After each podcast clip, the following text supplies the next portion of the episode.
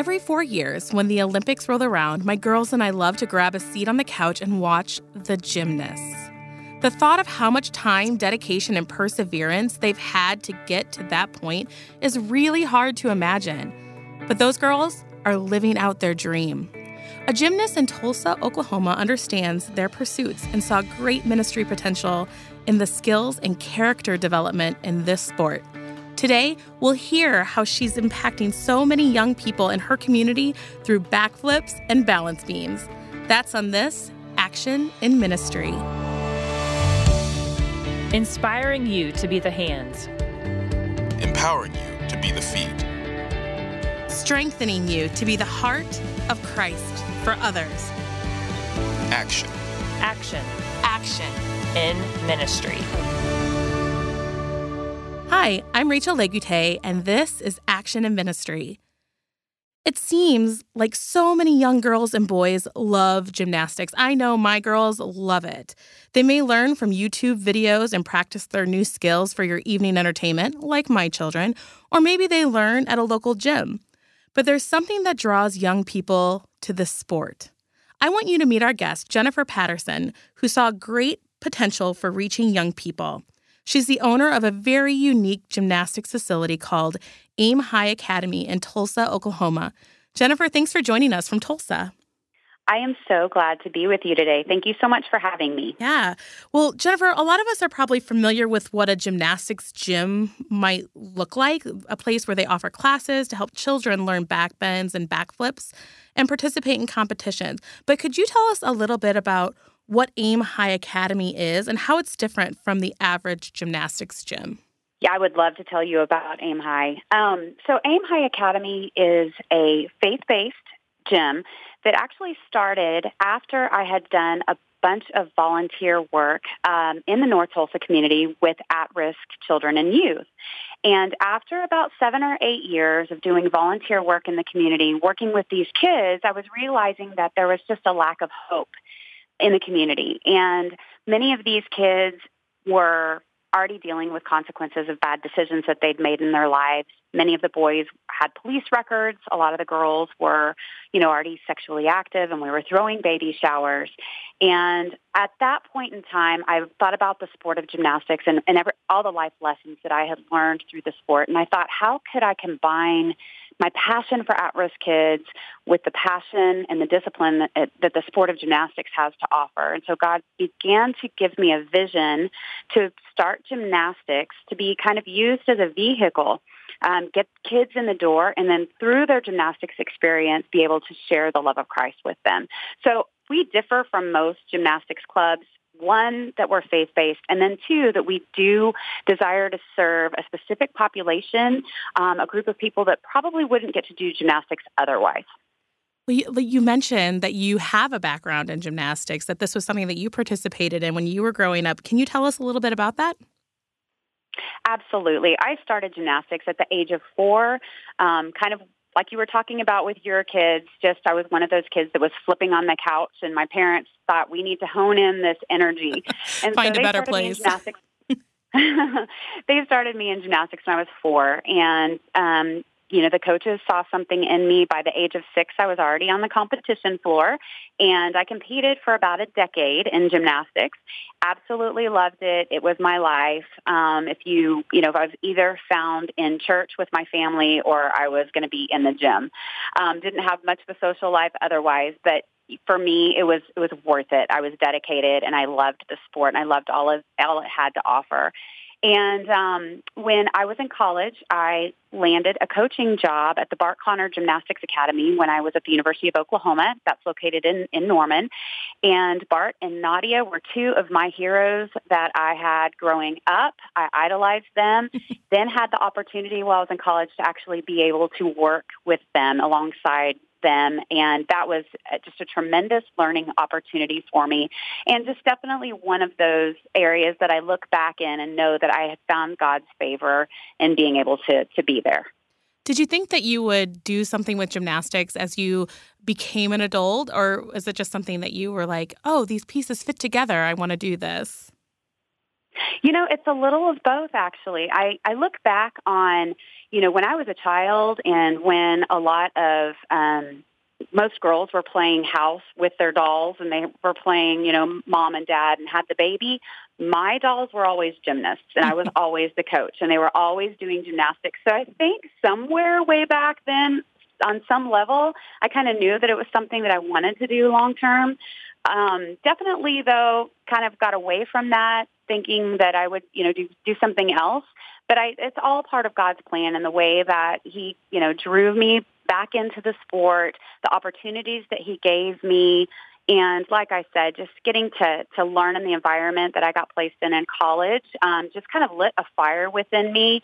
And then when you start working with the kids and you understand that role that you have in their lives as a coach, the influence that you can have on them, the mentoring became really, really important to me and being a role model. And for me, being able to live out my faith and try to inspire all of the athletes that I was working uh, with to be able to to live out their faith through their gymnastics as well.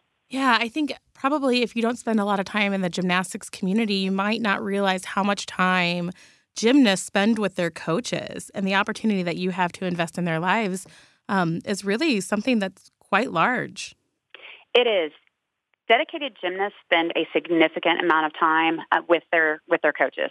It's just one of those sports that it's day in day out, and you have to have that repetition, or things can become really really difficult, and it's hard to advance. But I would say on average, most gymnasts at a high level spend probably between 18 hours to 24 hours a week in the gym with their coaches. So you have a lot of time to form relationships with your coaches. We really get to know our kids and their families. And it really highlights the importance of having these positive coach role models in these children's lives. Well, maybe not all of your gymnasts that you work with at AIM High Academy are, are gymnasts who are spending 24 hours a week in the gym. I'm wondering what the beginning of AIM High Academy looked like. What was your goal as you started the beginning stages of this ministry that you're that you're doing? Right. I never dreamed that we would be where we are now. When we first started, it was very simple. We started on donated space at the John 316 Family and Youth Center up in North Tulsa, um, which was, we just were on their basketball court, and I would just pull out some mats and start a class. Um, had very little um, to begin with, and all I really wanted was just for God to give me the opportunity that through these classes to be able to tell the kids and reinforce to them that God made each one of them special with a purpose and a plan for their lives. And that became very um, important. We ended every class, and we've always ended every class with the kids telling us that God made them special. You know, it's my belief that if at a very, very early age, we start the kids at age two. So if we can start at age two, getting them to say back to us, God made me special, then mm-hmm. we, you know, I just really feel that if they say that enough, that maybe they can begin to believe it. And then when they're 13, 14 years old, instead of looking to the world for answers, they've thought, no, I've been told my whole life that God made me special, that he has a plan for me. So hopefully by that age, then they're beginning to look at whatever God's plan is and, and, you know, trying to discover what that means to each one of them personally. What other kind of ways do you incorporate God and the gospel into your teaching to the children who come to your gym?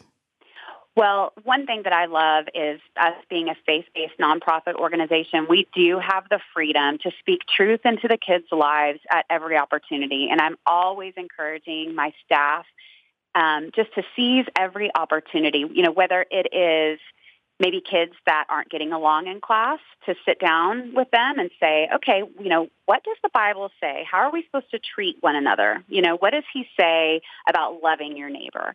Or if it is a kid that's dealing with fear, which you know a lot a lot of times our higher level gymnasts, um, we ask them to do some things that are pretty scary. I have the freedom to be able to to talk to the kids about what the Bible says in Joshua about facing our fears and how you know we have the power to overcome fear because of Jesus Christ. Um, we also end all of our classes in prayer. We pray specifically, you know, um, each child's name and like I said, we, we always encourage them um, by telling them that God made them special with a purpose and a plan for their lives.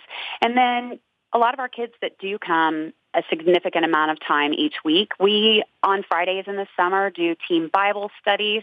So, I mean, just really any way that we can incorporate faith and, um, you know, focus on not only what they're doing physically in the gym, but also focus on the kids spiritually. You know, we want to seize those opportunities.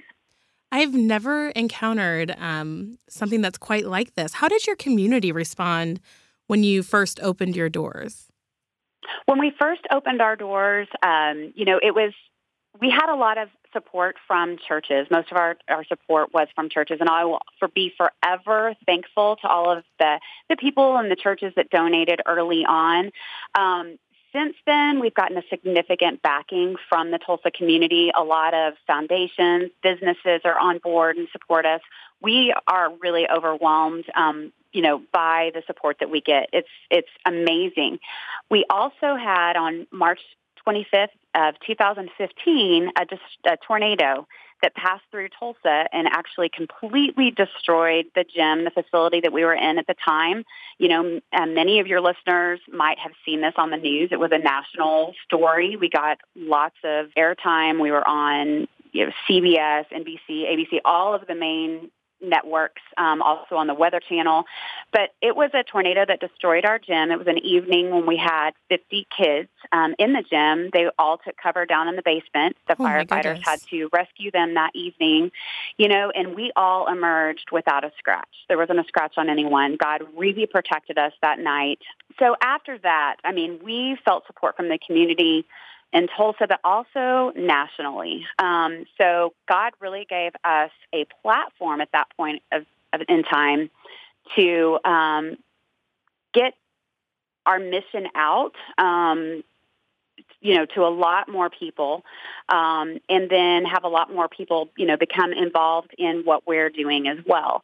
And um, so, you know, that was a, an incredible portrayal that of God still at work performing miracles, the events that happened that night, it truly was a miracle in every sense of the word that our kids got to live through and experience. And, you know, all of the people then that invested in Aim High and supported us and prayed for us throughout all of that, they got to receive that miracle as well. What is it that drives you when you are facing something that's challenging like this? Like, a tornado that wipes out your entire facility. You have to shelter children in the basement. Like, what is it that drives you to keep going when you're facing obstacles? At that moment, I remember right after the tornado and emerging from the basement. Everybody was downstairs, but I knew I kind of needed to go upstairs and survey the damage. I, we knew we'd been hit. And I remember emerging and being really confused, um, thoughts of God, you know, you've you've helped grow this. You know, all of that equipment that I'm looking at that's in shambles. Mm. Um, this building that doesn't have a roof anymore. I'm looking up into the sky and being rained on uh, where there used to be a ceiling. I don't quite understand how you could let all of this happen. You know, and there were so there were some questions. The questions didn't last long because I was quickly reminded that the kids were safe. And so as soon as I began to focus on the kids are safe. God, you really performed a miracle. You were with mm-hmm. us throughout this. Um, my perspective, everything kind of began to change. And I realized at that point in time, I needed to walk down those stairs and I needed to be calm. I needed to be confident in, in that knowing, you know, that God has, always has us um, in his loving arms and being able to go down that and to go downstairs and deliver that message to all the people that were waiting for me down in the basement was critical. And I think for me, that's kind of set the tone. Um, just it's God's faithfulness and just the way that He has continued to provide for us, whether it be um, financial, financially, or a devastation of a tornado in a building. And it was hard. And a lot of times the things that we go through are hard, but those are the moments that we have got to reflect on the goodness of God and how he has provided for us and how he has loved us and all of the blessings and becoming focused on those things and being appreciative of those things instead of focusing on the problems. Jennifer, I think your ability to, in a time of crisis, to turn your eyes from the bad things that are sitting right in front of your face and to turn your eyes to the things that God has done in his faithfulness. Um, this is a beautiful thing. And I think it it says a lot about the things that have pushed you and kept you going to accomplish something of this magnitude for the for the the people in your area. What do you think it is that maybe makes Aim High a little bit different? Would you attribute it to um, just having having been immersed in this culture of working hard in gymnastics and then being very involved at your church as well? Uh, is that kind of what helped form you into who you are that pushes this forward now today? Certainly, being raised in church and being in a relationship with the Lord at a young age and having a lot of faith to stand on and being able to remember all the ways that God had been has been faithful in my life has helped set the foundation for everything. But I think um, most importantly, what makes Aim High so special is that it truly was a vision from the Lord. It was nothing that I set out to do or intended to do with my life. Um, you know, it definitely came from him. There's no, there's no question about that. And so I'm constantly reminded when when God is at work and I see kids out in the gym day in and day out that are giggling, they are happy, they are telling scriptures that they've memorized to their instructors or they're praying for one another when one of them you know when somebody is struggling. When i see those things it reminds me of who is in control and it always reminds me to give god the glory. And i think as long as we are continually giving god the glory that he deserves um, you know things are are just going to continue to be special. And, you know, we have been so blessed to truly walk among a, a, miracle that, that God did here in the lives of these kids. And um, one important thing that we did was after the tornado, and the gym was destroyed, and we were displaced, and we had kids that were um, having to work out in, in you know, a, a gym here or a gym there, and we were things were just not structured during that time, and things were hard, and we were wanting a home. And during that time, we did a Bible study with the kids. Um, we took them through the book of Nehemiah, and we taught them about how you know the city that Nehemiah loved had been destroyed, so they could relate. Number mm-hmm. one, you know, right off the bat, they were able to relate to that, and we went through and we, we talked about praying and, and going before the Lord and bringing our desires to the Lord, just like Nehemiah did. And we talked about how then God began to equip Nehemiah with the tools that he would need to be able to rebuild his city. And as that was happening, God was beginning to give us tools for us to be able to rebuild. We were blessed to receive a million dollar donation from a Tulsa businessman who does that. you know, I mean, that was just another miracle. And that was something that the kids got to experience. And then because of that donation, we were able to, to purchase a state of the art gymnastics facility in Tulsa. And they got to live through that and witness that. And they saw their city, their gym, just like Nehemiah saw his city, you know, get rebuilt. They, they got to experience that.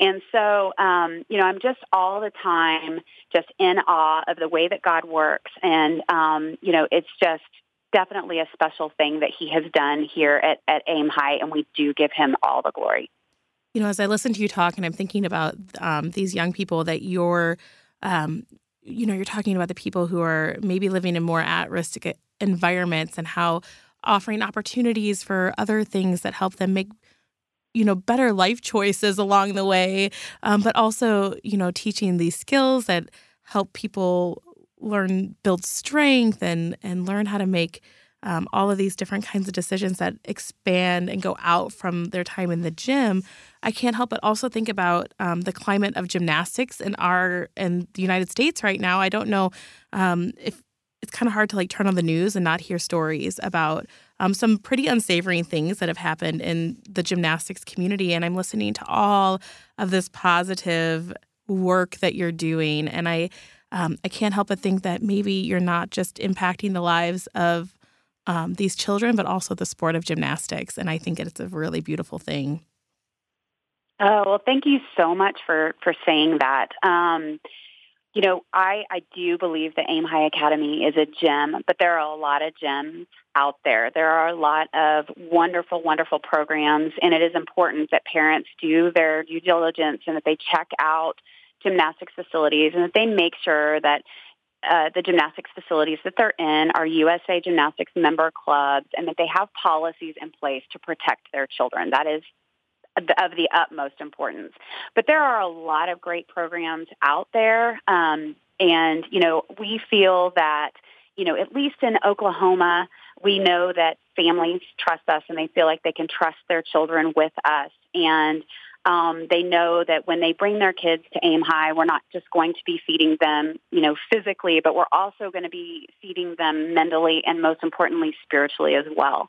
And um, so that is, you know, obviously important to us. And um, but you know, we're just thankful that we are able to impact the kids in that way. When I hear a story like yours, I it, it makes me look at my life and think, what is God doing? And what new opportunities for service is God maybe opening up for me as well? I'm so thankful that you stopped by and shared your story with us, and we pray that God continues to bless all that you're doing at AIM High Academy. Oh, well, thank you so much. And I'm thrilled just to be able to, to share the story of AIM High Academy. I, I really love every opportunity that I get just to talk about what God has done because again, it truly is what he has done. And, you know, any way for him to be glorified, um, I'm on board with. So thank you so much for having me today and letting me share. Young David in the Bible was a faithful shepherd boy who grew to be very courageous as he fought lions and bears and the giant Goliath. His character and growth as a child no doubt was part of God's plan to make him a powerful king of Israel. God used years in the sport of gymnastics to bring about abundant opportunities for Jennifer to share God's love as an adult. Take a minute and think about your journey. How is God leading you to serve, to reach your neighbor, to care for those in need? Will you go? That's action in ministry. Thanks for joining us. I'm Rachel Legute. Thank you for listening to Action in Ministry. We'd love to hear how you and your church are ministering to your community. To submit ideas for this podcast, visit our website, lhm.org forward slash action, and send us an email.